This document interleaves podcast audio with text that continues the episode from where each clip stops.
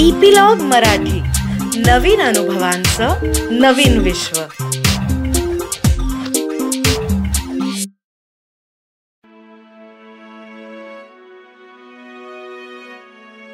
नमस्कार मंडळी मी रीमा सदाशिव अमरापूरकर. बदल पेरणारी माणसं च्या या भागामध्ये तुमचं सगळ्यांचं स्वागत करते. काय आहे ना गेले वर्षभर आपण सगळे या पॅन्डेमिक मुळे ना आपलं सगळ्यांचं आयुष्य पार बदलून गेलंय.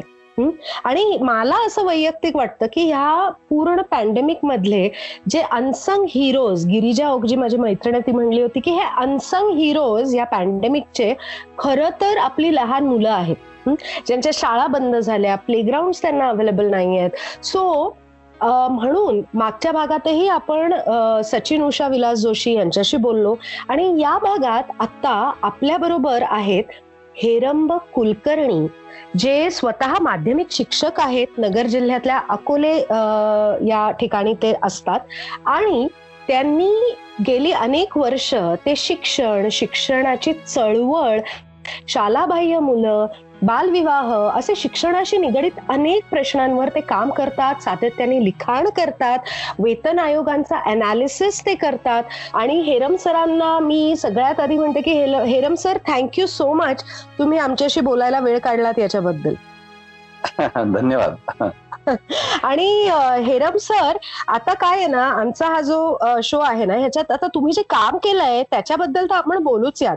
पण आम्हाला सगळ्यांना ही फार क्युरिओसिटी असते की जे असे वेगळं काम करणारी माणसं असतात की नाही ते नेमकी त्यांची जडणघडण कशी होते हो? म्हणजे तुमचं बालपण कुठे झालं? शिक्षण कुठे झालं? आम्हाला सांगा ना प्लीज. हा. मी या नगर जिल्ह्यातले जे अकोले आहे या अकोल्यामध्येच तालुक्यात दया पवारांचं जे जन्मगाव आहे धामणगाव त्याच गावात माझा जन्म झालेला आहे. आणि हायस्कूलचं शिक्षण इथेच झालं. कॉलेजला मी ज्युनियर कॉलेजला नगरच्या सारडा कॉलेजला गेलो. परंतु. सायन्स काही मला जमलं नाही. त्याच्यामुळे मी बारावी नंतर सायन्स सोडून पुन्हा आर्ट्स साईडला आलो. आणि. मग इंग्रजी साहित्याचा मध्ये पदवी घेतली. परंतु माझा मुख्य इंटरेस्ट हा फिलॉसॉफीचा होता. म्हणजे मला तत्वज्ञानाचा प्राध्यापक होण्याची इच्छा होती. परंतु त्याला काही फार स्कोप नाही. म्हणून मग तो फक्त एक छंद म्हणून विकसित केला. त्यामुळे खरी माझी जी आवड आहे ती फिलॉसॉफीचा विद्यार्थी म्हणून आहे. बाकी हे तालुक्याचं गाव असल्यामुळं ज्या काही तालुक्याच्या गावाचे जे काही सामर्थ्य आणि मर्यादा असते ती आपल्या व्यक्तिमत्वावर प्रभाव टाकते. पण मला मुळातच असं खेड्यात राहायला खेड्यात राहायलाच आवडतं की ज्या गावात आपण सर्वांना ओळखतो आहोत किंवा ज्या गावामध्ये ज्याचा रीच खूप छोटा आहे अशा. गावात राहण्यामध्ये आपला एक कॉन्फिडन्स बिल्ट होतो असं मला नेहमी जाणवतं. आणि निसर्गाच्या निसर्गाचं सानिध्य असलेल्या गावामध्ये पण आपण खूप नैसर्गिक असतो असं मला वाटतं. म्हणजे मोठ्या शहरात त्यामुळे छोट्या गावात मला आवडलं खूप राहणार बरोबर. आणि तुम्ही अगदी छोट्या गावात राहत असल्यामुळे तालुक्याच्या ठिकाणी राहताय आणि तिथली छोटी छोटी गावं पण अगदी जवळ आहेत. अं, तालुक्यापासून. नक्कीच. त्याच्यामुळे तुम्हाला ऍक्च्युली तुमचं जो स्कोप आहे राईट तुम्ही आता शिक्षक म्हणून कार्यरत आहात स्वतः पण ग्रामीण भाग म्हणा किंवा तालुका म्हटलं तर निमशहरी असं अशा भागात तुम्ही राहताय. तर साधारण शिक्षणाबद्दलचा एकंदर ऍटिट्यूड तुम्हाला काय वाटतो एकूण महाराष्ट्रातला? म्हणजे तुम्ही आय थिंक सर्व शिक्षा अभियानात पण बरंच काम केलेलं आहे. त्याच्यामुळे तुम्ही आम्हाला सांगू शकाल का की ग्रामीण भागात आणि एकूणच महाराष्ट्रातला ऍटिट्यूड काय शिक्षणाबद्दलचा? शिक्षणाच्या बद्दल शिक्षण खूप सुधारलंय शिक्षण खूप पुढे गेलंय. अशा पद्धतीचं शासनाकडून जरी सांगितलं जात असलं तरी. वस्तुस्थिती अशी आहे क- प्रयोगशील शिक्षकांचं किंवा प्रत्यक्ष काम करणाऱ्या शिक्षकांचं प्रमाण वाढत आहे परंतु सरासरीनं आपण जर ग्रामीण भागातल्या शाळा अजूनही बघितल्या तर. मुलांच्या लेखन वाचनापासून मुलांच्या समस्या आहेत असं जाणवतं म्हणजे जे एक दहा बारा वर्षापूर्वीचं माझं जे पुस्तक होतं शाळा आहे शिक्षण नाही तर त्याच्यामध्ये मी सरप्राइझिंगली दोनशे शाळांना भेटी दिल्या होत्या आणि त्याच्यामध्ये मुलांना लिहिता वाचता येतं का किंवा गणित येतं का असं दोनशे शाळांमध्ये तपासलं होतं तर. पाचशे अकरा वजा चारशे नव्याण्णव ही वजाबाकी सुद्धा विद्यार्थ्यांना चौथीच्या बहुसंख्य ठिकाणी आली नव्हती.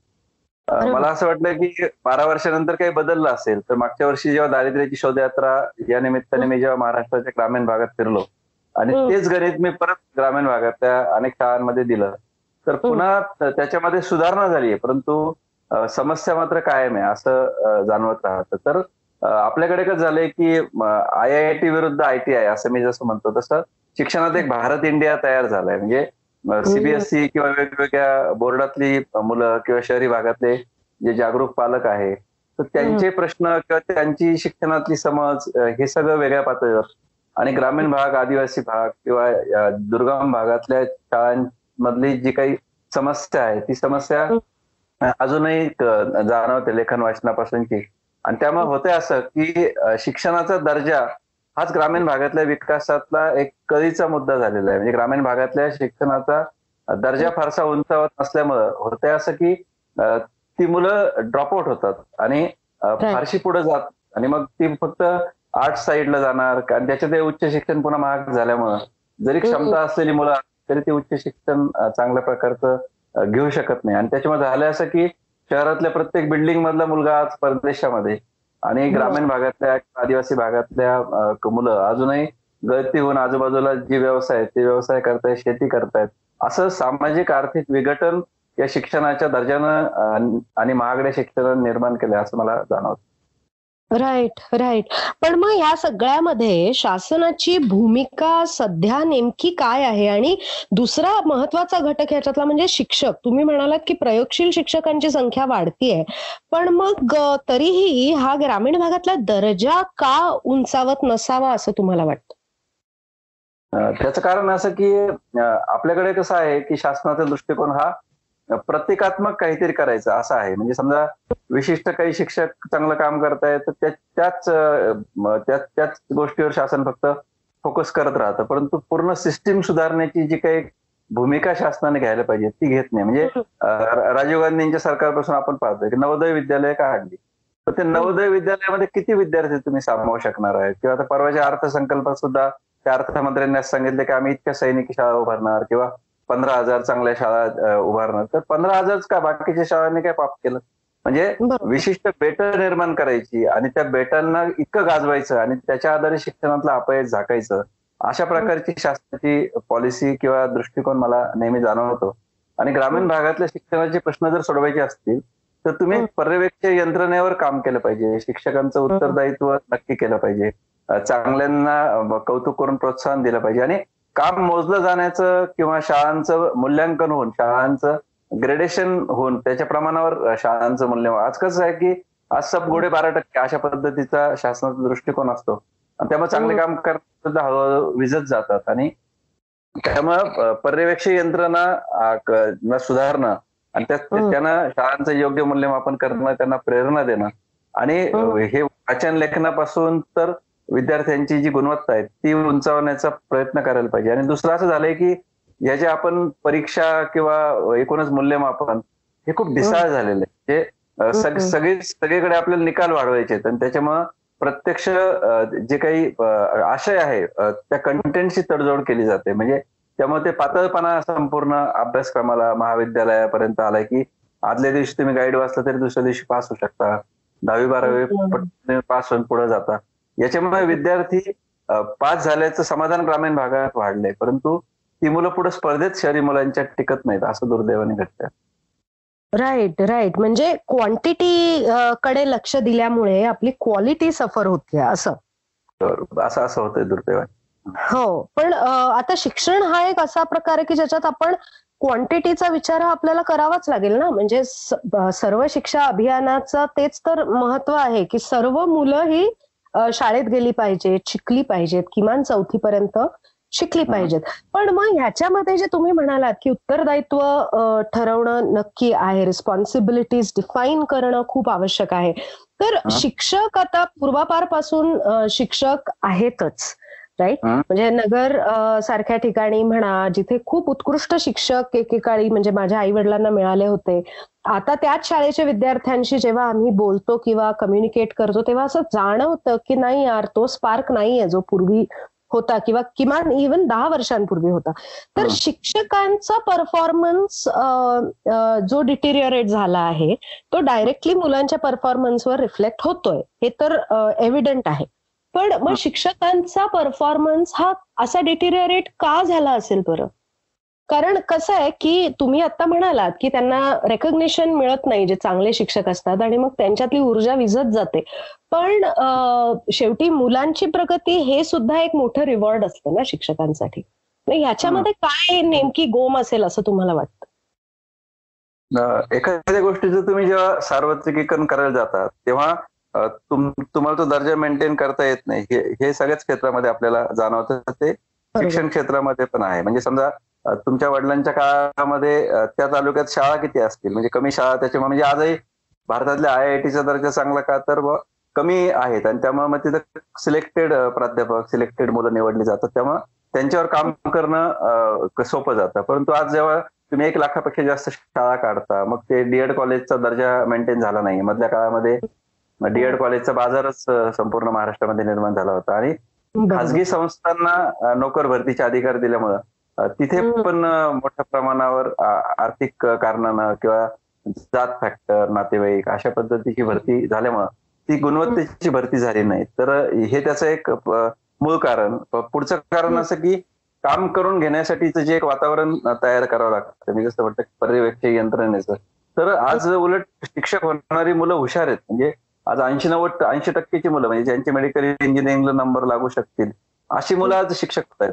परंतु त्यांच्यामधली प्रेरणा का टिकत नाही याच्याबद्दल विचार करायला पाहिजे. त्याचं कारण मला असं वाटतं की ही पर्यवेक्षक यंत्रणा जी आहे म्हणजे नेतृत्व करणारे जे मुख्याध्यापक नेतृत्व करणारे जे पर्यवेक्षक यंत्रणा आहे याच्यावर ज्या पद्धतीनं कष्ट शासनाने घ्यायला पाहिजे होते त्या प्रकारचे ते घेतले नाहीत. म्हणजे कुठेतरी निवृत्तीच्या वयात तुम्ही अधिकारी होता मुख्याध्यापक होता.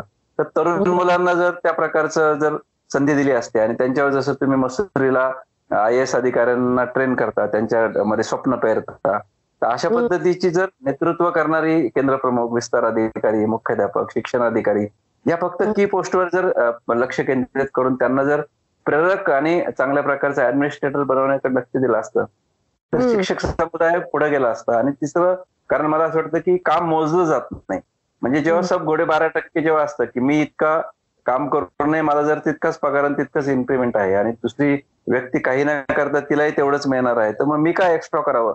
असं जे हं.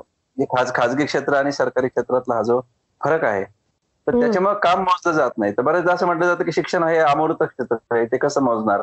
परंतु काही. ठोकताना हे नक्कीच मोजणं शक्य आहे. त्याचं मूल्यमापन करणं शक्य आहे. आणि त्याच्यामधून मग चांगली काम करणाऱ्या माणसं अजून उत्साहाने काम करतील आणि कामचुकार माणसांनाही तुम्हाला नीट धडा देऊन त्यांनाही पुन्हा मुख्य प्रवाहात आणता येईल. हा एक भाग आहे. आणि शेवटचा मुद्दा मला असं वाटतं की जो एक आदर्शवाद शिक्षण क्षेत्रातला आहे तर तो कुठेतरी अं, विझलेला आहे. म्हणजे इतर नोकऱ्यांसारखी शिक्षकाची नोकरी. असं जे. झालंय म्हणजे जी कृष्णमूर्तींवर जेव्हा मी पुस्तक लिहिलं आणि भारतातल्या त्यांच्या सगळ्या शाळा पाहिल्या तर कृष्णमूर्ती शिक्षक बनणं या गोष्टीला एक वेगळं मूल्य देत होते. किंवा महाराष्ट्रामध्ये साने गुरुजींची एक प्रेरणा संपूर्ण महाराष्ट्रामध्ये आहे. तर साने गुरुजींसारखी जी काही प्रेरणा आहे स्वतःला पूर्णपणे झोकून देण्याची किंवा ही तर ती प्रेरणा शिक्षण समुदायामध्ये अशा प्रकारचे जे एक मॉडेल्स आहेत किंवा वेगवेगळ्या प्रकारचे रवींद्रनाथ टागोरांपासून ही तर ते नव्या शिक्षकांना ती परिचित करून देणं आणि त्या ध्येयवादाशी जोडणं हा मला सगळ्यात. महत्त्व. म्हणजे शिक्षक होणं ही एक काय म्हणू एक प्रेस्टिजियस गोष्ट असायची पूर्वी त्याचं आता एक प्रोफेशन झालंय बरोबर? असं तुम्ही म्हणताय की त्याचा एक व्यवसाय झालाय आणि त्याच्यामुळे हे अधपतन कुठेतरी इतर व्यवसायांमध्ये जसं झालंय तसं ह्याही व्यवसायात झालेलं आहे. हा माझ्या मते एक समाजाचा खूप मोठा समाजानेच तयार केलेला हा शिक्षणाची गुणवत्ता कमी होण्यामधला खूप मोठा हा फॅक्टर आहे. पण समाजाकडून तयार झालेले इतरही काही अडसर असतील ना शिक्षणामध्ये? ते काय हा. तुम्हाला जाणवतात तुम तुम्ही जेव्हा हा सगळा अभ्यास करता तेव्हा? म्हणजे शिक्षणात की शिक्षकांमध्ये शिक्षणामध्ये असं. शिक्षणामध्ये समाजाच्या ऍटिट्यूड्समुळे झालेले काही अडचणी की विद्यार्थ्यांच्या बाबतीतले ते त्यांचे ऍटिट्यूड्स असतील बरोबर पण मी. असे पालक पाहिलेले आहेत की जे म्हणतात की आम्ही तुम्हाला एवढी लाखो रुपये फी देतो आणि तुम्ही आमच्या मुलाला शाळेचा वर्ग का झाडायला लावता ते बरोबर आहे ना म्हणजे आपल्या समाजामध्ये समाजातले जे राजकारणी आहेत किंवा समाजामधले जे श्रीमंत लोक आहेत किंवा हे तर ते त्यांना म्हणजे शिक्षक होण्याची प्रेरणा ते आपल्या मुलांमध्ये रुजवत नाहीत. म्हणजे मी मागे एक सर्वे असा केला होता की पूर्वी एस एस सी बोर्डाची मेरिट लिस्ट यायची आणि त्या मेरिट लिस्ट मधल्या मुलांना ते टिपिकल प्रश्न विचारायचे की पुढे तुला काय व्हायचं? तर मी काय केलं की सगळी वर्तमानपत्र गोळा केली आणि त्या वर्तमानपत्रातल्या त्या महाराष्ट्रातल्या सगळ्या जवळजवळ दोनशे मुलांचं मनोगत मी संकलित केलं आणि त्याचं बाय फॉरगेट केलं. तर यू डोंट बिलीव्ह की फक्त त्या दोनशे पैकी चार मुलांनी मला शिक्षक व्हायचं असं सांगितलं होतं. आणि तो निकालाचा दिवस होता अकरा जून की साने गुरुजींचा. स्मृती दिन म्हणजे म्हणजे. ज्या साने गुरुजींच्या प्रेरणेने महाराष्ट्रामध्ये हजारो जणांना शिक्षक व्हावं असं वाटलं तिथे मुलांना डॉक्टर इंजिनियर सीए तर त्याचं कारण समाजाचे जे पॅरामीटर्स आहेत यशस्वी असण्याचे.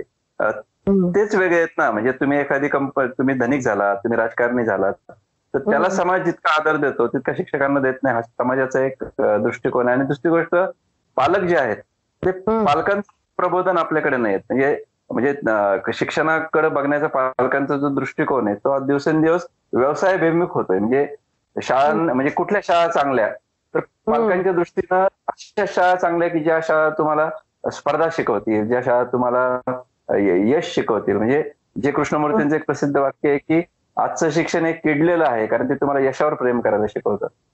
आणि या गोष्टीमुळं अपयशाचं मूल्यच आपल्या समाजामध्ये म्हणजे आणि मग अपयश होण्यापेक्षा मग तू कुठल्या का होईना मार्गाने पुढे गेलं पाहिजे? म्हणजे साधी गोष्ट बघ की शाळांमध्ये जे गॅदरिंगला पाहुणे बोलवले जातात तर ते पाहुण्यांचे निकष काय असतात की आपण ते धनिक समाजामधले प्रतिष्ठित एखाद्या चांगल्या प्रयोगशील शेतकऱ्याला आम्ही बोलवतो का तिथे? कधी? किंवा. एखाद्या कष्ट कष्टाने इमानदारीनं जगलेला एखादा सामान्य माणूस आमचा पाहुणा असतो का? म्हणजे मुलांपुढे आपण आदर्शच असे उभे करतो की यशस्वी राजकारणामध्ये जाणं म्हणजे तुम्ही जीवनात यशस्वी होणं किंवा चांगल्या प्रकारचा पैसा कमवणं म्हणजे तुम्ही यशस्वी होणं तर त्या गोष्टी सुद्धा आपल्या यशाच्या आशाच असतात की त्यांनी नंतर झालं. पण नैतिक प्रेरणेनं पुढे गेलेल्या माणसांचे आदर्श पालकही मुलांवर लादत नाहीत आणि पालकांचा प्रभाव शिक्षकांवर पडला शाळांवर पडल्यामुळं.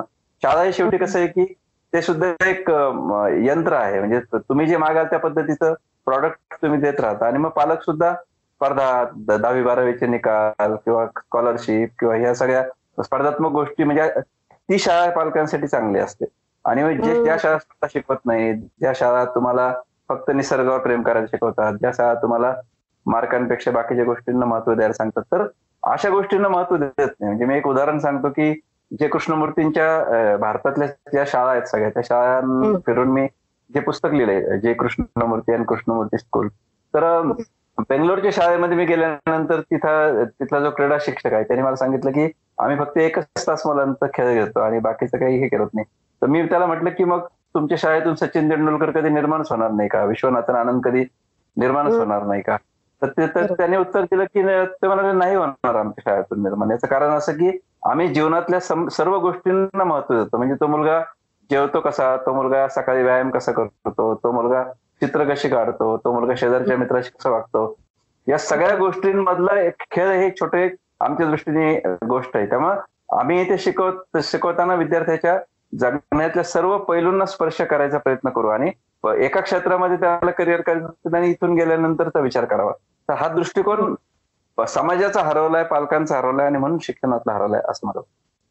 हा बरोबर बरोबर आणि अं, मला हे विचारायचं आहे की आता आपण अं, विद्यार्थ्यांबद्दल बोलतो आहोत तर. अं, शालाबाह्य विद्यार्थी अं. हा जो घटक आहे अं, ह्यांचा जो तुम्ही अभ्यास केला त्याच्यामध्ये ते शालाबाह्य असण्यामागची मुख्य. कारण दारिद्र्या व्यतिरिक्त काय आहेत असं तुम्हाला अं, जाणवलं हा हा खूप महत्त्वाचा मुद्दा आहे याचं कारण असं की सर्व शिक्षा अभियानमध्ये मला त्याच्यावर काम करता आलं आणि मला असं जाणवतं की आजही भारतामध्ये म्हणजे जनगणना दोन हजार अकराच्या आधारे जो हि- द हिंदूमध्ये जो लेख आला होता तर त्याच्यात त्यांचं म्हणणं असं आहे की भारतात आठ कोटीपेक्षा जास्त मुलं शाळेच्या बाहेर आहेत संपूर्ण हम्म. भारतामध्ये आणि.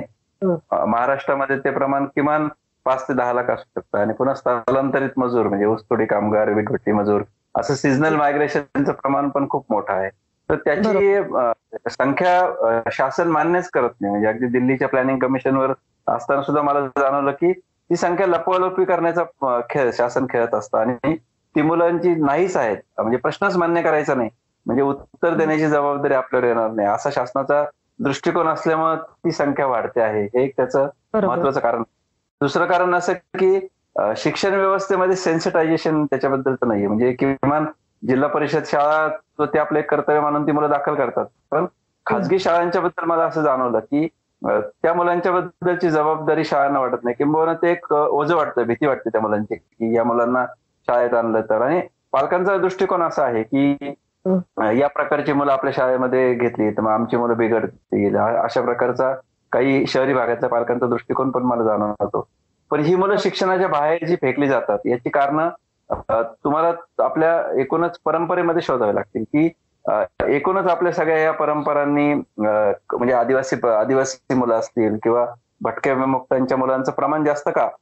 तर याचं कारण मला असं वाटतं की यांच्या पालकांचे जीवन संघर्ष इतके तीव्र आहेत की ते जीवन संघर्षाचा परिणाम या मुलांच्या शिक्षणावर होतो. कारण स्थलांतर हे त्याचं खूप मोठं कारण आहे. म्हणजे आजही समजा पारधी असतील भटके विमुक्त असतील किंवा हे ऊसतोडी कामगार वीटभट्टी मजूर तर ज्यांचं आयुष्यच टेकला लागलेलं आहे तर त्याच्यामध्ये शिक्षण हा शेवटच्या प्रायोरिटीचा विषय बनून जातो. हे एक त्याचं कारण. दुसरं मुलींच्या शिक्षणाबद्दल पालकांना प्राधान्यक्रम वाटत नाही. म्हणजे युनिसेफ जसं. म्हणतं तसं शाळेत नाव घालताना शेवटचा क्रमांक आणि काढून घेताना पहिला क्रमांक. म्हणजे लहान मूल नवीन जन्माला आलं घरात की मग सांभाळायचं काम तू कर मग त्या मुलीचं शिक्षण सोडून दिलं जातं. असं होऊन मुलींच्या. शिक्षणाला एक मोठा फटका बसलेला आहे. आणि तिसरं मला महत्वाचं जे कारण वाटतं की शांता सिन्हा नावाच्या ज्या या क्षेत्रात काम करणाऱ्या हैदराबादच्या कार्यकर्त्या त्या असं म्हणतात की गरिबी हे शिक्षण शाळा सोडण्याचं फसवं कारण आहे. तर खरं कारण शिक्षणाची गुणवत्ता नसणं हे त्याचं कारण आहे. म्हणजे ते असं म्हणतात की जर गरिबीमुळे मुलं शाळा सोडत असतील तर मग सगळ्याच गरिबांची मुलं शाळेबाहेर का पडली नाहीत? तर. त्या मुलांना शिक्षणामध्ये गोडी वाटली. ज्या मुलांना शिक्षणामध्ये लेखन वाचन करता आलं किंवा ज्या मुलांना शिक्षणामध्ये गती आली ती. गरिबांची मुलं पण शिकत राहतात ना. आज आपल्या पुढे कितीतरी उदाहरण आहेत किंवा रिक्षावाल्याचा मुलगा डॉ- डॉक्टर झाला यांची याची गरिबांची मुलगी पुढे. हा आय एस झाली. तर मला असं वाटतं की शिक्षणाची गोडी लावण्यामध्ये आमची शिक्षण व्यवस्था अपयशी ठरते. म्हणजे शिक्षकांचं त्याच्याबद्दल सेन्सिटायझेशन आणखी होण्याचं गरज आहे की त्या मुलांना त्यांच्या मर्यादांसह समजावून घेण्याची किंवा एक उ- उदारमतवादी परंपरा आपल्याकडे आली पाहिजे. म्हणजे बऱ्याचदा त्या मुलांचे दोष त्या मुला समजा एखाद्या एखाद्या मुलाने शिवी दिली की त्याच भांडवल केलं जातं किंवा त्या मुलाचं अनियमित त्याचं शिक्षणामधलं राहणं असतं त्याचं राहणीमान असतं तर त्याच्यासह त्या मुलाला स्वीकारलं पाहिजे. आणि गरीब पालकांना जो दोष दिला जातो नेहमी किंवा. गरीब पालक फारसे उत्सुक नसतात ते मुलांना शाळेत पाठवत नाहीत तर त्याचं कारण मला असं वाटतं की त्यांनी शिक्षणाचा परिणामच बघितलेला नाही. त्यामुळे एखाद्या समजा पारधी आहे भटके विमुक्त आहे तर त्याचे सगळे नातेवाईक तसेच आहेत ना हो. म्हणजे त्यामुळे त्याला शिक्षणाचं महत्वच पटत नाही. आज माझी समजा माझा भाचा आज अमेरिकेत आहे किंवा माझ्या कुटुंबातले आज अनेक जण प्रत्येक जण नोकरीला आहेत. त्याच्यामुळे मला शिक्षणाचं महत्त्व पटलेलं आहे. त्यामुळे माझ्यावर किती वाईट स्थिती आली तरी माझा मुलगा मी शाळेतून कधीच काढणार नाही. पण आदिवासी किंवा भटके विमुक्तातले गरीब त्यांचे सगळे नातेवाईकच मजुरी करत असतात. सगळे ते म्हणतात मग शिक्षणाने काय फरक पडणार आहे? शाळेत गेला काय नाही गेला काय? तर जसं आर्थिक शिक्षणातून जे बदल आहेत ते ज्या प्रमाणात गरीब भागामध्ये दिसायला लागतील त्या प्रमाणात पालकांचा दृष्टिकोन बदलेल आणि म्हणून आहे त्या मुलांवर कष्ट घेऊन त्यांना आयुष्यामध्ये चांगलं सेट करणं याच्यातून हा दृष्टिकोन बदलेल असं मला वाटतं. हम्म, हम्म, हम्म. बरोबर बरोबर आपण शिक्षणाकडे जेव्हा तुम्ही आता म्हणालात की भारत आणि इंडिया असे दोन भाग किंवा दोन चित्र आपल्याला शिक्षणाच्या बाबतीतही दिसतात जसे इतर क्षेत्रांमध्ये दिसतात तसे पण मग हे कमी करण्याचं म्हणजे भारत आणि इंडिया ही विभागणी कमी करण्यासाठी काय पाऊल असू शकतं? म्हणजे मला एक शक्यता दिसली की जे आपण माध्यमांचा विचार करतो की मराठी माध्यमात मुली मुलांना टाकायचं का इंग्लिश मीडियम स्कूलमध्ये टाकायचं.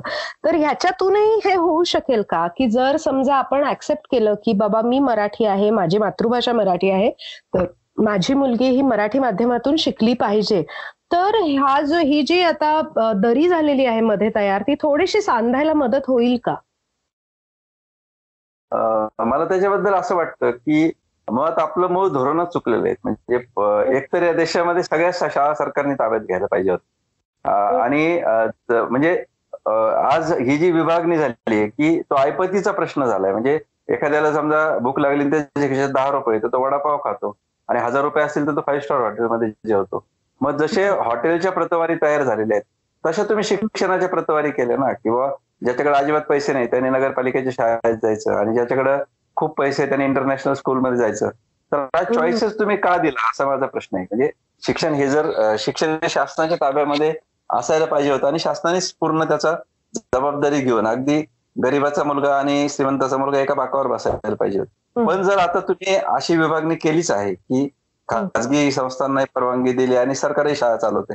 तर आमचा मुद्दा असा आहे की मी एज्युकेशन व्हाउचर नावाची कल्पना मांडली होती आणि त्याच्यावर मी पुस्तक पण लिहिलंय.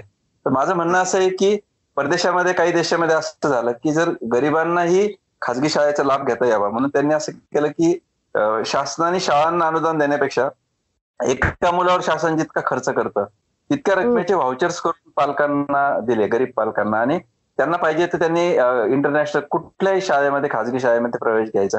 याच्यामुळे झालं असं की गरिबांना तुम्ही कृत्रिम श्रीमंती दिली आणि त्याच्यातून गरिबांची मुलं सुद्धा शाळेमध्ये शिकू लागली. म्हणजे आज मला सांग की समजा सगळ्या महापालिकेच्या शाळांमध्ये पहा कोणता. मध्यम वर्गाचा मुलगा मला सांग. ती सगळी झोपडपट्टी गरिबांची मुलं. आहेत. माझं असं म्हणणं आहे की त्यांना चॉईस त्यांना तुम्ही चॉईस देत नाहीये. म्हणजे आज रेमाचा मुलगा असेल किंवा हिरम कुलकर्णीचा मुलगा असेल तर यांना चॉईस आहे. आमच्या खिशात पैसे आहेत म्हणून आम्ही त्या शहरातल्या प्रत्येक शाळा चाचपून पाहू शकतो. पण गरीब हो. पालकांना तुम्ही चॉईस देत नाही. त्यांना तुम्ही एकाच विशिष्ट शाळेमध्ये जायला भाग पाडता. आणि म्हणून हा चॉईस जर सगळ्यांना द्यायचा असेल तर एक तर सरकारने सगळ्या शाळा ताब्यात घ्याव्यात किंवा गरीब पालकांना आर्थिक कुपन देऊन त्यांना श्रीमंतांच्या शाळेमध्ये प्रवेश दिला पाहिजे.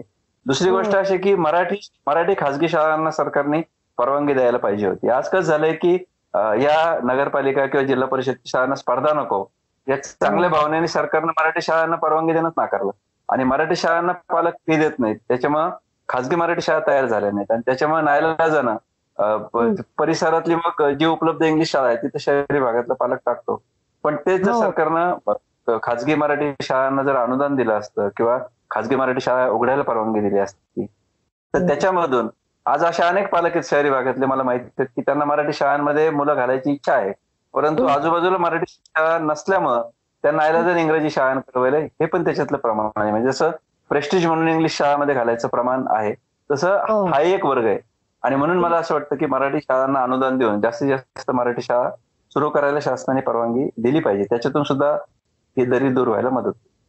बरोबर.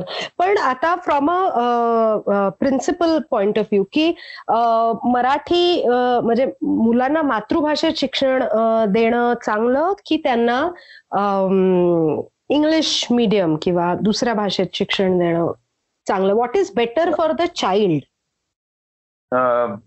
मला असं म्हणजे त्याच्याबद्दल वाद व्हायचं कारणच नाही. म्हणजे मी स्वतः ते अनुभवलेलं आहे की मुलाला इंग्लिश माध्यमामध्ये शिकल्यानंतर मला असं जाणवलं की विचारशक्तीवरच परिणाम होतो. हे मी स्वतः अनुभवलेलं आहे मुलाच्या बाबतीमध्ये की जी विचारशक्ती असते मुलांची किंवा नैसर्गिक जी तुमच्या कला किंवा जी नैसर्गिकता असते ती नैसर्गिकता कमी होते इंग्रजी माध्यमात असं जाणवतं. कारण महात्मा गांधी जसं म्हणायचं की त्या रोट रोट लर्निंग मध्येच तुमची बरीचशी प्रतिभा मरते.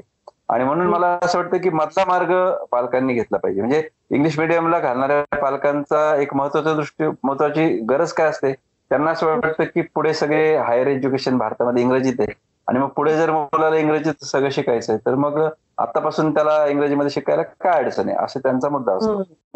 पालकांना असं वाटतं की आपल्या मुलांचं इंग्रजी मराठी शाळांमध्ये जाऊन चांगलं होणार नाही. आणि त्याच्यामुळे पालक असा विचार करतात की आपल्या आपल्या मुलाला आपण इंग्रजी माध्यमामध्ये शिकवावं. तर मराठी माध्यमाच्या शाळांनी जर इंग्रजी चांगलं करण्याची हमी घेतली तर त्याच्यामधून मराठी शाळांकडे पालक वाढू शकते. म्हणजे आता समजा विले पार्ले मधली जी टिळक स्कूल आहे तर त्या टिळक. स्कूलमध्ये माझ्या परिचयाचे जे मेनल मेनल परांजपे आहेत तर त्या ज्या केम्ब्रिजच्या परीक्षा आहेत त्या केम्ब्रिजच्या परीक्षा मराठी माध्यमातल्या मुलांचं ते फ्री मार्गदर्शन करतात. त्यामुळे मग सगळे पालक अगदी डोळे झाकून तिथं मुलं टाकतात की चला आपली मुलं केम्ब्रिजच्या दर्जाचं इंग्रजी शिकू शकतील. आणि म्हणून अक्षरनंदन सारखी शाळा असेल पुण्याची किंवा इतर शाळांनी इंग्रजीबद्दल ज्या ज्या शाळांनी प्रयोग केले मराठी शाळांनी त्या त्या ठिकाणी पालकांनी मोठ्या प्रमाणावर इंग्लिश माध्यमातून काढून मुलं दाखल केली. किंवा महाराष्ट्रातला असा एक अनुभव आहे की जवळपास आतापर्यंत पन्नास हजार ते एक लाखापर्यंत मुलं इंग्रजी माध्यमाच्या शाळा सोडून पुन्हा जिल्हा परिषदेच्या शाळांमध्ये आली की ज्या शाळांनी गुणवत्ता चांगल्या प्रकारे सिद्ध केली. तेव्हा त्यामुळे पालकांना त्याबाबत मी दोष देत नाही. त्याच्यासाठी शाळांनी इंग्रजी मधली प्रयोगशीलता वाढवायला हवी आणि मुलांना इंग्रजी बोलण्याचा जर आत्मविश्वास मराठी शाळांमधून मिळाला तर इंग्रजी माध्यमांकडचा मुलांचा ओढा कमी होईल पालकांचा दृष्टिकोन पण बदलेल. आणि त्याला जोडून पालकांनी पण आज जे इंटरनेट आपल्या हाताशी आलंय युट्यूब हाताशी आहेत तर त्याच्यामधून इंग्रजी शिकण्याच्या सोप्या हजारो युट्यूब युट्यूबवरचे व्हिडिओ आहेत किंवा वेगवेगळ्या साईट आहेत तर त्याचा उपयोग करून पालक आपल्या मुलांना शिकू शकतील. आणि त्याच्यासोबत खाऊऐवजी मुलांना इंग्रजीची पुस्तकं आणणं इंग्रजीच्या बद्दल इंग्रजीचं हे टॉईज किंवा या प्रकारचं सुद्धा खूप मोठ्या प्रमाणावरचं मार्केट आहे. तर त्याचा. उपयोग करून मुलांना इंग्रजीची गोडी लावणं असं पालकांनी आणि शाळांनी जर केलं तर नक्कीच त्याचा चांगला परिणाम होईल असं मला वाटतं. राईट राईट मला दुसरं असं विचारायचं होतं बरं का एक अत्यंत महत्वाचं कारण दारिद्र्याची शोधयात्रा हा जे तुमचं पुस्तक आहे त्याने मी बऱ्यापैकी प्रभावित झाले होते. तर मला हे विचारायचं की त्याच्यातले जे तुमचे हायलाइट्स जे आहेत ना ह्या तुमच्या रिसर्च मध्ये ते आपल्या श्रोत्यांसाठी थोडक्यात सांगता येतील का? हा नक्कीच. म्हणजे त्याचं झालं असं की दोन हजार सोळा साली आपण जागतिकीकरण स्वीकारलेला म्हणजे खुली अर्थव्यवस्था स्वीकारलेला पंचवीस वर्ष झाली. आणि ती. पंचवीस वर्ष झाल्यानंतर त्याची जे काही इंडियन एक्सप्रेस मध्ये मालिका आली तर त्याच्यामध्ये अनेकांनी असं सांगितलं की भारतात मध्यम वर्ग वाढलाय आणि गरिबी कमी झाली. आणि डाव्या चळवळीतले कार्यकर्ते असं म्हणत होते की नाही नाही उलट गरिबी वाढली अजिबात गरिबी कमी झाली नाही. तर मला असं वाटलं की आकड्यांच्या मध्ये आपण खेळण्यापेक्षा पी. सायनात ज्याप्रमाणे खेड्यापर्यंत गेले तसं आपण जावं. आणि मग मी चार महिने माझ्या नोकरीतून रजा काढली. आणि. पंचवीस जिल्हे महाराष्ट्रातले म्हणजे विदर्भातले सगळे मराठवाड्यातले सगळे आणि इतर मग रायगड नंदुरबार अशा प्रकारचे जिल्हे. हे निवडले आणि मग प्रत्येक जिल्ह्यातले दोन गरीब तालुके आणि दोन गरीब तालुक्यातली पाच गरीब गावं आणि त्या पाच गरीब गावातल्या गरीब वस्त्या असं खाली खाली खाली मी गेलो आणि तिथल्या त्या लोकांशी जर्नलिस्टिक पद्धतीनं बोललो आणि. त्याच्या त्याच्यातून मला दारिद्र्याचा शोध घ्यायचा होता तर माझी तीन चार महत्वाची निरीक्षणं त्यातली अशी की भुकेशी संबंधितलं दारिद्र्य आता कमी होत आहे म्हणजे अगदी व. चार दिवस उपाशी आहे माणूस वगैरे असं आपल्याला बघायला मिळत नाही परंतु तो. जे खातोय त्याला दर्जा नाही म्हणजे डाळी जेवणामध्ये डाळी किंवा प्रोटीन्स असणं त्या प्रोटीनचं प्रमाण खूपच कमी आहे दुसरं असं. की चांगलं जीवनमानाच्या प्रेरणा निर्माण झाल्यात पण ते पूर्ण होत नाहीये म्हणजे समजा आपल्या मुलाला चांगलं शिक्षण मिळावं चांगलं घर असावं अशा पद्धतीचे ऍस्पिरेशन्स तयार झालेत परंतु त्याच्यातून ते मिळत नाही त्यामुळे त्यामुळे फ्रस्ट्रेशन्स किंवा गरिबी तीव्रता जाणवते तिसरा. भाग मला असं जाणवलं की महाराष्ट्रात स्थलांतर खूप मोठ्या प्रमाणावर वाढले म्हणजे शेतीमध्ये दिवाळीपर्यंत उत्पन्न काढायचं आणि त्याच्यानंतर गावात रोजगार नाही म्हणून मग वीट भट्टी ऊसतोडीला जायचं वेगवेगळ्या कामांना जायचं. तर याचं प्रमाण प्रचंड वाढलेलं आहे. त्याच्यानंतर सर्वात महाराष्ट्रातला बर्निंग जो प्रश्न आहे तो आरोग्याचा आहे असं मला जाणवलं की आज ग्रामीण भागातले आरोग्य केंद्र नीट चालत नाही. त्या आरोग्य केंद्रामध्ये गंभीर आजारांवर काही उपचार नाही. आणि त्याच्यामुळे हार्टचे हार्टचा आजार आहे किंवा वेगवेगळ्या प्रकारचे पोटाचे आजार आहेत किंवा मेंदूच्या संदर्भातले आजार आहेत. तर या संदर्भामध्ये गरीब कुटुंबात सुद्धा एक एक लाख रुपये कर्ज काढून त्यांनी हे केले. घरातले बैल विकलेत शेती विकली. त्याच्यानंतर अक्षरशः आठ आठ दहा दहा लाख रुपयाचं कर्ज लोक फेडतायत. तर महाराष्ट्रातला सगळ्यात बर्निंग प्रश्न जर आज कुठला असेल तर गरिबांच्या आरोग्याचा आणि पेशंट पैसे संपले म्हणून डॉक्टरांनी काढून दिला आणि घरी येऊन पेशंट मेला असे सुद्धा अनेक उदाहरणं मला पाहायला मिळाली. आणि. त्या शासकीय योजनांची जी अंमलबजावणी आहे तर ती अगदी. प्रतिकात्मक स्वरूपात आहे. म्हणजे घरकुलाचं फक्त बांधकाम चालू आहेत ग्रामीण भागामध्ये. आणि शिक्षणाच्या बद्दल मला असं जाणवलं की उच्च शिक्षणाच्या सुविधाच ग्रामीण भागामध्ये नाहीत म्हणजे फक्त आयटीआय सोडून ग्रामीण भागामध्ये दुसरं उच्च शिक्षण नाही. आणि मग ग्रामीण भागातली मुलं तिथंच जन्म घेतात तिथंच आहे तेवढं शिकतात. आणि त्याच्यानंतर मिळेल त्या रोजगाराला लागतात. असं जाणवतं. पण माझा शेवटचा मुद्दा हा की दारिद्र्याबद्दलची जी एक संवेदना मध्यम वर्गामध्ये पूर्वी होती. म्हणजे तुमच्या मागच्या पिढीमध्ये. तर ती आत्ताच्या पिढीमध्ये नाही. म्हणजे आजची जी आपली करिअरिस्ट पिढी आहे किंवा सेल्फ सेंटर पिढी आहे तर तिला या प्रश्नांबद्दलचं जे काही भान पाहिजे किंवा अशा प्रकारचे लोक जगतात का? तर. त्याबद्दलची आपल्या सगळ्या समाजमानातून ते खूप कमी झालेले. म्हणजे राज कपूरच्या प्रत्येक पिक्चरचा हिरो हा गरीब माणूस असायचा. अमिताभ बच्चनच्या प्रत्येक चित्रपटाचा हिरो हा झोपडपट्टीतला असायचा. तर किंवा सत्यजित रेचे चित्रपट असतील तर अगदी कला साहित्य कविता या सगळ्यांमध्ये दारिद्र्याशी जोडून घेणं आणि त्या माणसांच्या संवेदनांशी आपल्याला जोडणं हा जो एक भाग सगळ्या मध्यम वर्ग आणि अभिजन वर्गामध्ये होता तो कमी कमी. होत त्यामुळे गरिबांचे प्रश्न अजून बिकट होत आहेत आणि ते प्रश्नच पोहोचत नाही त्यामुळे उत्तर कुठून शोधायची अशी मला. कोंडी निमित्ताने जाणवली. हम्म, हम्म, हम्म. म्हणजे मला आठवत आहे बाबा नेहमी म्हणायचे की हे जे चित्रपट बनवतात हे एसी रूममध्ये बसून स्क्रिप्ट लिहितात यांना काय माहिती खरे प्रश्न काय आहेत. बरोबर तर तसं आय थिंक हळूहळू जो सुशिक्षित समाज आहे तो त्याच्या एसी रूममध्ये लॅपटॉप समोर बसून तो काम करत असल्यामुळे त्याचा कमीत कमी संपर्क हा सामान्य माणसाशी हळूहळू म्हणजे खूपच कमी प्रमाणात येतोय. अं, आणि त्याच्यामुळे प्रश्न बिकट होतोय. I can I can completely relate to this कारण माझ्या वयाची पण बरेच असे मुलं मुली आहेत ज्यांच्याशी मी एखाद्या विषयावर बोलते आणि त्यांना तो अवेअरनेसच नसतो. बरोबर आहे भागात आता बालविवाह उदाहरणार्थ मगाशी तुम्ही सांगत होतात की पॅन्डेमिकच्या काळामध्ये बालविवाहांचं प्रमाण वाढलं. तर हे लोक मान्यच करायला तयार नाही आहेत की आपल्या समाजामध्ये हा प्रॉब्लेम आहे. ओके तर हे एक मला फार महत्वाचं वाटतं आणि म्हणून मी जे तुम्हाला अप्रिशिएट करते की आज ज्या वेळेला शिक्षण हा एक पेशा झालेला आहे आणि पैसे कमावण्यासाठी लोक त्याच्याकडे बघतात आणि समाजाशी असलेली आपली बांधिलकी हा घासून गुळगुळीत झालेला शब्द आहे मला मान्य आहे. पण तरीही थोडीफार बांधिलकी का होईना प्रत्येकाने जपली पाहिजे. अशा व्हॅल्यूज जपणारी जी माणसं आहेत त्यांचंही प्रमाण कमी झालेलं आहे. पण असं असतानाही तुम्ही तुमच्या कामामधून पदरमोड करून अशा प्रकारचा रिसर्च करता लोकांसाठी काम करता ही खरंच खूप अभिमानास्पद गोष्ट आहे आणि माझ्यासाठी डबल अभिमानास्पद अशासाठी कारण तुम्ही नगर जिल्ह्यातले आहात.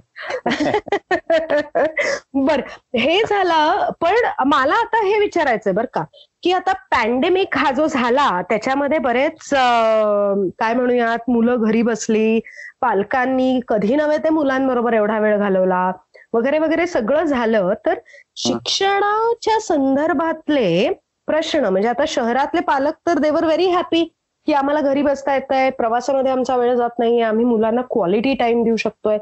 पण ग्रामीण भागामधली परिस्थिती नेमकी कशी होती या काळातली? फार वाईट होतं. याचं कारण असं की ज्यांचं हातावर पोट होतं तर अशा कुटुंबांची स्थिती खूप बिकट झाली. याचं कारण असं की या दुकानदारांपासून सगळ्यांनी एक तर पगार दिले नाहीत किंवा निम्मे पगार दिले असं बऱ्याच ठिकाणी घडलं. कुटुंबावर घडला आणि अनेक ठिकाणी मुलांची तिथून पुढे बालमजुरी सुरू झाली. म्हणजे अनेक मुलांनी शिक्षण सोडून बालमजुरी सुरू केली असं एक आढळलं. दुसरं असं मुलींची जबाबदारी नको किंवा आपल्या कुटुंबाची आर्थिक ओढाताण झाली तर मग मुलीचं लग्न करून टाका. आणि त्या काळात पाच पाच लोकांमध्ये दहा लोकांमध्ये लग्न होत होते आणि प्रशासनाचे फारसं लक्ष नव्हतं. याचा गैरफायदा घेऊन महाराष्ट्राच्या ग्रामीण भागात मोठ्या प्रमाणावर बालविवाह झाले. म्हणजे आजही महाराष्ट्रामध्ये सव्वी- सव्वीस टक्के मुलींचे बालविवाह होतात. आणि भारतात सर्वात जास्त बालविवाह होणारे जे सत्तर जिल्हे आहेत त्या सत्तर. जिल्ह्यातले सतरा जिल्हे महाराष्ट्रातले. आणि त्या सतरा जिल्ह्यातले मॅक्झिमम जिल्हे मराठवाड्यातले आहेत. म्हणजे तुम्ही जर बीड जिल्ह्याचं प्रमाण पाहिलं तर बीड जिल्ह्याचं प्रमाण पस्तीस टक्केच्या आसपास आहे बालविवाहाचं. असं शासकीय आकडेवारीत म्हणजे जो फॅमिली सर्वे आहे त्याच्यामध्ये आढळून येतं आणि मग ह्या बालविवाहातल्या ज्या मुली आहेत या मुलींचं वय काय असतं? या मुलींचं वय साधारणपणे अकरा ते सोळा सतरा वर्षाचं असतं. म्हणजे त्या मुली सहा- सहावी ते अकरावी पर्यंत शिकणाऱ्या वयाच्या असतात. तर त्या मुलींच्या शिक्षणाला खूप मोठा फटका बसला. त्यानंतर उच्च शिक्षण घेण्याची क्षमता ज्या मुलांमध्ये होती तर उच्च शिक्षणाला आता पैसेच नाही त्याच्यामुळे उच्च शिक्षणाचा ड्रॉपआउट रेट याच्यामध्ये खूप वाढणार आहे. नंतर आणखी एक परिणाम असा झाला की शहरी भागातून ग्रामीण भागामध्ये मोठ्या प्रमाणावर लोक निघून गेले. किंवा आपण जे स्थलांतरित मजूर पाहिले की इतर राज्यामध्ये हो. निघून गेले तर ते त्यांची मुलं सोबत घेऊन गेले. किंवा शहरी भागातून आजही महाराष्ट्राच्या ग्रामीण भागात अनेक जण गेलेत त्यांच्या नोकऱ्या सुटल्या. तर त्यांच्या मुलांचं शिक्षण स्ट्रेकला लागलेलं आहे हा एक भाग. त्यानंतर ऑनलाईन शिक्षणातून मुलांना एक इन्फिनिटिव्ह कॉम्प्लेक्स मोठ्या प्रमाणावर आला. म्हणजे ज्यांच्याकडे मोबाईल नाही ज्यांच्याकडे लॅपटॉप नाहीत असा जो वर्ग आहे तर त्या मुलांना आपण काहीतरी गमावलंय. माझ्या वर्गातला मुलगा आज रोज ऑनलाईन शिकतो आणि माझ्याकडे मोबाईल नाही. याच्यातून मुलांना आयुष्यभर पुरेल इतका न्यूनगंड या लॉकडाऊनने दिला. त्याच्यातून आत्महत्या झाल्या. म्हणजे माझ्याकडं पाच मुलांची नाव आहेत महाराष्ट्रातले की ज्यांनी आई आई मोबाईल घेऊन देत नाहीत आई वडील म्हणून आत्महत्या केल्या. केरळ सारख्या राज्यामध्ये सहासष्ट मुलांनी आत्महत्या केल्यात आणि भारतातल्या वेगवेगळ्या राज्यामध्ये किमान दहा पेक्षा जास्त मुलांनी आत्महत्या केल्यात. आणि त्या आत्महत्येचं कारण हेच की घरामध्ये तीन बहीण भाऊ आहे तिने एकच मोबाईल आहे. किंवा मोबाईल बिघडलाय दुरुस्ती केली नाही पालकांनी किंवा त्या प्रकारचं आपल्याकडे ऑनलाईनचे साधनं नाहीत. तर तुम्ही न्यू- न्यूनगंड देताय मुलांना. आणि मला असं वाटतं की ज्या देशातल्या अनेक भागामध्ये रेंज नाही ज्या भागामध्ये अनेकांचं अफोर्ड करायची अफोर्ड करायची क्षमता नाही म्हणजे मोबाईल किंवा लॅपटॉप तर अशा ठिकाणी शासन ऑनलाईनचं धोरण घेऊच कसं शकतं? तिथं तुम्ही ऑफलाईन शिक्षणाचा दृष्टिकोन घ्यायला पाहिजे होता. म्हणजे आधी शिक्षणामध्ये विषमता मी मागाशी म्हटलं तसं. आणि त्या विषमते परत ही उपविषमता. याच्यामधून मुलांना तुम्ही मोठा न्यूनगंड दिलेला आहे आणि त्या न्यूनगंडातून पण बरीच मुलं शिक्षणाच्या बाहेर पडली. युनिसेफचे जे रिपोर्ट आलेत किंवा जे जागतिक बँकेचे रिपोर्ट आले ते आज सांगतात की मोठ्या प्रमाणावर मुलं शिक्षणाच्या बाहेर पडलीत आणि ऑनलाईन मधून मुलं शिकली नाहीत हे सुद्धा दुर्दैवाने वाचतात हो ना हो ना हो ना. खरंय. तुमचं अगदी म्हणजे हलवून टाकणार हे म्हणजे मी आता इतके दिवस विचार करत होते की अरे वा वा वा मुलांना आपण काही फोन दिले काही हे दिले पण हे जे न्यूनगंड तयार झालेले आहेत ह्याचे ह्याच्याबद्दल आपण काय करणार आहोत समाज म्हणून किंवा शासनाची शिक्षकांची या बाबतीतली जबाबदारी खूप मोठी आहे कारण एक फोन देऊन तो परत शिक्षणाला लागेल पण म्हणून हा जो न्यूनगंड त्याच्या मनात तयार होईल जो पूर्वीच्या काळी सिनेमांमध्ये दाखवायचे बघा युनिफॉर्म घ्यायला पैसे नाही पुस्तक वह्या. घ्यायला पैसे नाही. म्हणून तो न्यूनगंड तयार व्हायचा तो बरोबर. आता फोन लॅपटॉप टॅब हे नाही म्हणून तो न्यूनगंड आता तयार होतोय तर ह्या सगळ्या पार्श्वभूमीवर आता जे ऑनलाईन शिक्षण सुरू झालेलं आहे त्याची ही फार अत्यंत वाईट बाजू तुम्ही आता सांगितलीत की मुलं अक्षरशः म्हणजे आत्महत्येचं प्रमाण मुलांमध्ये आणि ही मुलं किती लहान असतील म्हणजे आयुष्य हो. अजून त्यांना बघायचं आहे तर हे आपण कोणत्या वाटेने नेमकं चाललेलो आहोत आणि तुम्हाला काय वाटतं की सध्या शिक्षणाच्या बाबतीतला ऐरणीवरील मुख्य प्रश्न काय आहेत? आणि समाज म्हणून आपण काय त्याच्यावर मार्ग शोधू शकतो किंवा आमच्यासारखे काय करू शकतात की जेणेकरून हा प्रश्न थोडासा का होईना कमी त्याची तीव्रता कमी करायला म्हणा आम्ही मदत करू शकू? त्याच्यामध्ये ऑफलाईन शिक्षण ही शासनाची मुख्य भूमिका असायला हवी होती किंवा असायला हवी. त्याच्यामध्ये असं करता आलं असतं की हार्ड कॉपीच्या माध्यमातून विद्यार्थ्यांपर्यंत स्वाध्याय पुस्तिका पोहोचवाव्यात अशी आम्ही. पहिल्यापासून मागणी करत होतो की ज्या स्वाध्याय पुस्तिका किंवा वर्कबुक सारखं जे काही मटेरियल आहे तर ते. जर शासनाने मोठ्या प्रमाणावर तयार केलं असतं आणि. ते जर मुलांपर्यंत पोहोचवलं असतं तर त्याच्यातून ऑनलाईन शिक्षणाचा जो इन्फिनिटिव्ह कॉम्प्लेक्स आहे तो मुलांमध्ये आला नसता काही आश्रमशाळांनी महाराष्ट्रातल्या मोठ्या प्रमाणावर हे काम केलं की त्यांनी. हार्ड कॉपी अशा पद्धतीच्या काढल्या आणि त्या विद्यार्थ्यांकडे नेऊन देणं विद्यार्थ्यांनी ते सोडवायच्या आणि पुन्हा यांना द्यायच्या अशा पद्धतीचं काम केलं. दुसरा भाग असा की कम्युनिटी रेडिओ हा जो प्रकार आहे म्हणजे आता जे माध्यम तुम्ही वापरताय तर हे कम्युनिटी रेडिओ सारखं माध्यम जर वापरून त्याच्यावर वेगवेगळ्या तज्ज्ञांची व्याख्यानं आयोजित करणं वगैरे तर त्या माध्यमातून पण रेडिओच्या माध्यमातून मुलं शिकू शकली असती. किंवा केबलचा वापर म्हणजे नगरच्या आमच्या हिंद सेवा मंडळ या संस्थेनं केबल जे ऑपरेटर्स आहेत यांच्या मदतीनं प्रत्येक आज छोट्या छोट्या घरापर्यंत केबल आहे. तर केबलवर मधून शिक्षकांची व्याख्यानं आयोजित केली आणि शिक्षकांनी त्यातून शिकवलं. हा एक मार्ग आहे.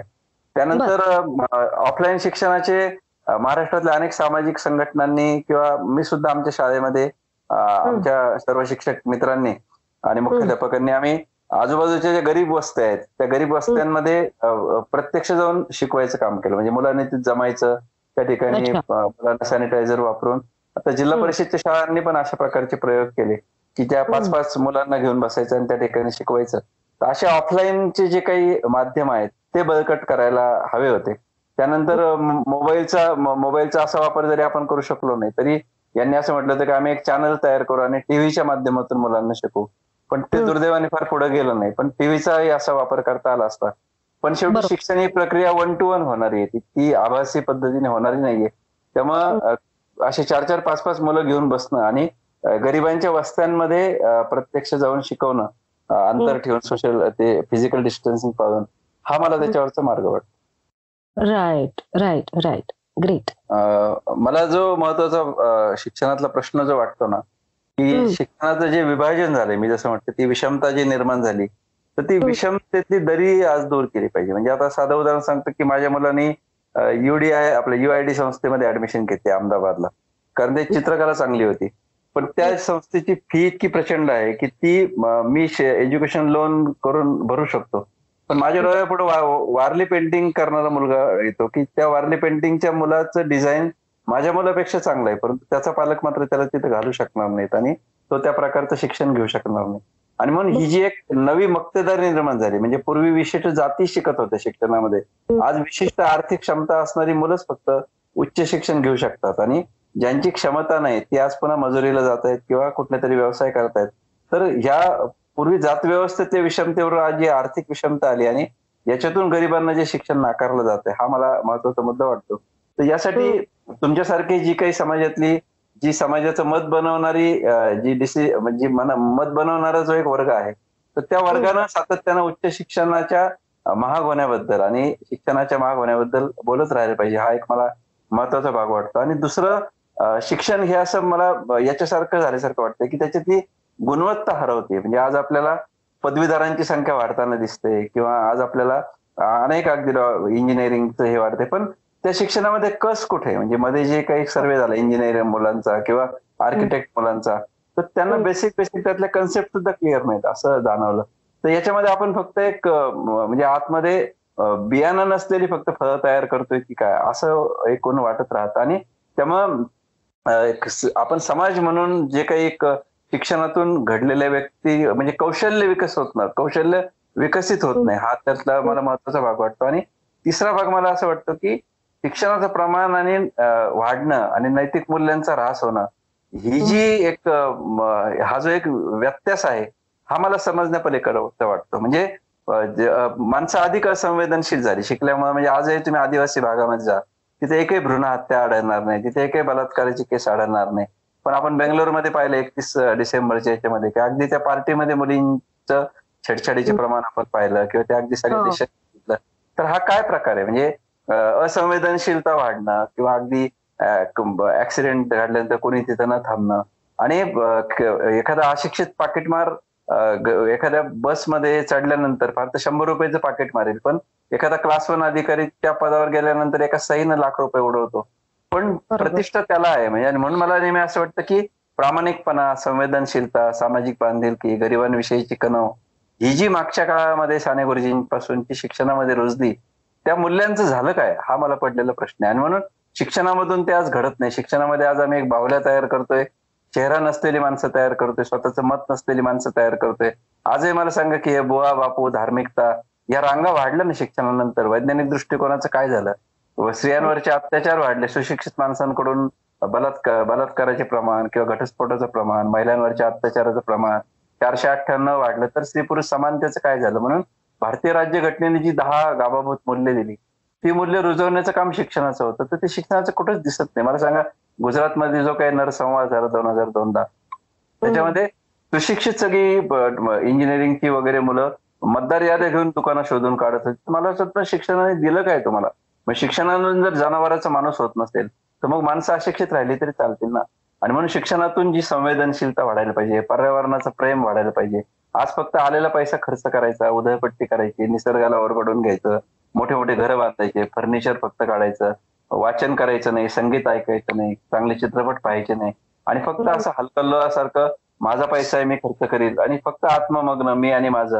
हेच जर आमचं शिक्षण जर फक्त रुजवणार असेल आणि सर्वांगीण विकास जर विद्यार्थ्यांचा किंवा मुलांचा करणार नसेल असं शिक्षण नाही दिलं तरी चालेल ना. उलट जे जंगलात राहणारे जी काही आजही ज्या काही वेगवेगळ्या कम्युनिटीज आहेत त्या अधिक सुसंस्कृत आहेत आपल्यापेक्षा. असंच दुर्दैवाने म्हणावं लागेल.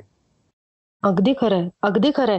पण मी एक सांगू का की तुम्ही जे म्हणालात की परिणाम होत नाहीये परिणाम होत नाहीये पण कसं आहे की करणार तरी काय? त्याच्यामुळे तुमच्यासारखी जी थोडी माणसं आहेत ती म्हणजे मी परत एकदा म्हणते की माझ्या बाबांच्या शब्दात म्हणायचं तर तुम्ही ना समाजाला ऑक्सिजन पुरवताय.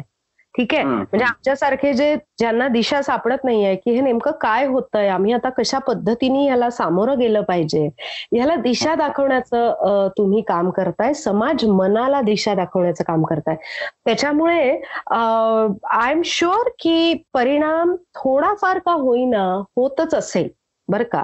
आणि आमच्यासारखे जे आता ऐकतायत जे आता आपला ऑडियन्स हा जगभर पसरलेला आहे हा जो ऐकतोय त्याला ह्याच्यातून कळेल की हं. आपण अशा पद्धतीने विचार केला पाहिजे. किमान आपण हे तरी पाहिलं पाहिजे की आपली मुलं इनसेन्सिटिव्ह व्हायला नको त्यांच्या संवेदना बोथट व्हायला नकोत आपल्या आजूबाजूला जे घडतंय त्याच्याकडे आपण डोळे उघडून पाहिलं पाहिजे. काय हं. घडतंय हे समजावून घेतलं पाहिजे. हे. तुम तुम्ही जे काम करता आहात त्याच्यातून आमच्यासारख्यांना ही प्रेरणा मिळते. आणि म्हणून तुम्ही म्हणालात ते बरोबर आहे. सगळं असं हरवल्यासारखं झालंय उद्दाम झालंय. पैसे पैसे पैसा has become the most important thing जे पूर्वी नव्हतं आपल्या समाजात कमी होतं असं मी म्हणेन. तर अगदी योग्य तुम्ही विश्लेषण आजच्या समाजाचं केलेलं आहे. आणि तुम्ही जसं म्हणालात की आम्ही निदान स्वतः डोळे उघडून बघण्याचा प्रयत्न करू. जेवढ्या विद्यार्थ्यांना शक्य आहे ते आमच्या बाजूनी ज्या पद्धतीने मदत करता येईल त्या पद्धतीने आम्ही मदत करू. ते मला अजून एक फक्त मुद्दा मांडून थांबतो की हो, हो, मला मला तुमच्या बाबांची आठवण येते. म्हणजे सदाशिव अमरापूरकर आणि या सगळ्या ग्रुपनं सामाजिक कृतज्ञता निधीची स्थापना केली होती महाराष्ट्रामध्ये. आणि त्या लग्नाच्या बेडी किंवा या सगळ्या माध्यमातून त्यांनी सामाजिक कृतज्ञता निधी आणि लोकशाही जागरण असे दोन कार्यक्रम केले होते. तर मला असं वाटतं की मध्यम वर्गानं हे आता करायला पाहिजे की कृतज्ञता म्हणजे ज्या तू पहिले जसं म्हटली की समाजात समाजाचे आपण आपत्ती आहोत. तर आपल्या उत्पन्नातला विशिष्ट हिस्सा बाजूला काढून जी काही माणसं काम करतायत आदिवासी भागात भटक्या गरिबांमध्ये तर त्यांच्या मागे आपण वेळ देऊ शकत नाही. तर किमान आर्थिक याने उभं राहणं. आणि पर्यटन मी ते सोशल पर्यटन म्हणेल की अशा प्रकारचे आदिवासी गावं जाऊन पाहणं आदिवासींचं काम त्या भागातल्या कार्यकर्त्यांचं काम पाहणं आणि त्यांना मदत करणं जेणेकरून आपल्या मुलांना ते जर दाखवलं तर आपल्या मुलांना किमान अशा प्रकारचे खर्च करताना उद्दामपणा करताना ती माणसं आठवतील. आणि म्हणून आपल्या मुलांच्या वाटेल ते जग आलं नाही तर ते जग दाखवणं आणि आर्थिकदृष्ट्या त्यांना मदत करणं असं मध्यम वर्गाने करायला हवं असं मला वाटतं. राईट. म्हणजे एकूणच आपली संवेदनशीलता जागृत करणं आणि मुलांमध्ये ती रुजवणं हे दोन दोन ही दोन कामं मध्यम वर्ग नक्कीच करू शकेल आणि नक्कीच करेल. कारण आज जे पालक आहेत त्यांनी एकेकाळी जो सजग आणि संवेदनशील मध्यम वर्ग आहे तो पाहिलेला आहे. त्याच्यामुळे आय एम शुअर की सगळे नक्कीच प्रयत्न करतील. आणि सर परत एकदा खूप खूप खूप धन्यवाद. आणि ऍक्च्युली आमचा सलाम आहे तुम्हाला कारण तुम्ही इतकं मस्त काम करताय. सगळ्यांना जागरूक करण्याचं काम करताय. तुमचे जे रिसर्च पेपर्स तुम्ही हे करता जे पुस्तकं लिहिता त्याच्यातून माहिती मिळते जगाला. कारण प्रत्येकालाच प्रत्येक ठिकाणी जाऊन हे करणं शक्य नसतं. पण आमच्यापर्यंत तुम्ही असं विश्व आणून पोचवताय की जे आम्हाला माहिती माहितीच नव्हतं. जसं मी म्हणाले की ऑनलाईन शिक्षणाची दुसरी बाजू आज मला कळली जी मला ह्याच्या आधी माहितीच नव्हती. तर खूप खूप खूप धन्यवाद आणि तुमच्या कामाला आमच्या सगळ्यांतर्फे खूप खूप शुभेच्छा.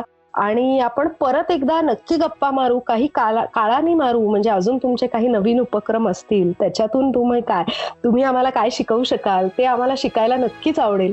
तर थँक्यू व्हेरी मच सर धन्यवाद. मला खूप छान वाटलं की या इतक्या मोठ्या व्यासपीठावरून आपल्याला जे काही सजग वाचक आहेत किंवा श्रोते आहेत त्यांच्यापर्यंत हे पोहोचता आलं. तर हा होता आपला आजचा अनुभवांचा प्रवास. लवकरच आम्ही अजून एका अशाच बदल पेरणाऱ्या व्यक्तिमत्वाला तुमच्या भेटीला नक्की घेऊन येऊ. आणि याची माहिती मिळण्यासाठी इपिलॉग मीडिया वेबसाईटवर किंवा तुमच्या आवडत्या पॉडकास्ट ॲपवर म्हणजे Jio Saavn Apple Google podcast Castbox याच्यावर कोणत्याही तुमच्या आवडत्या पॉडकास्ट ॲपवर तुम्ही आम्हाला नक्की सबस्क्राईब करा. तुमच्या मित्रमंडळी आणि परिवाराला सुद्धा या कार्यक्रमाबद्दल सांगा आणि त्यांना सुद्धा सबस्क्राईब करायला लावा. म्हणजे त्यांनाही या अद्भुत आणि प्रेरणादायी अनुभवाचा एक भाग होता येईल. तसंच सोशल मीडियावर ॲट इपिलॉग मीडियावर तुम्ही कमेंट किंवा डीएम नक्की करू शकता. जर तुम्ही ॲपल डिव्हायसेस वापरत असाल तर ॲपल पॉडकास्टवर आम्हाला नक्की रेट करा. म्हणजे जास्तीत जास्त लोकांपर्यंत पोचायला आम्हाला मदत होईल. धन्यवाद.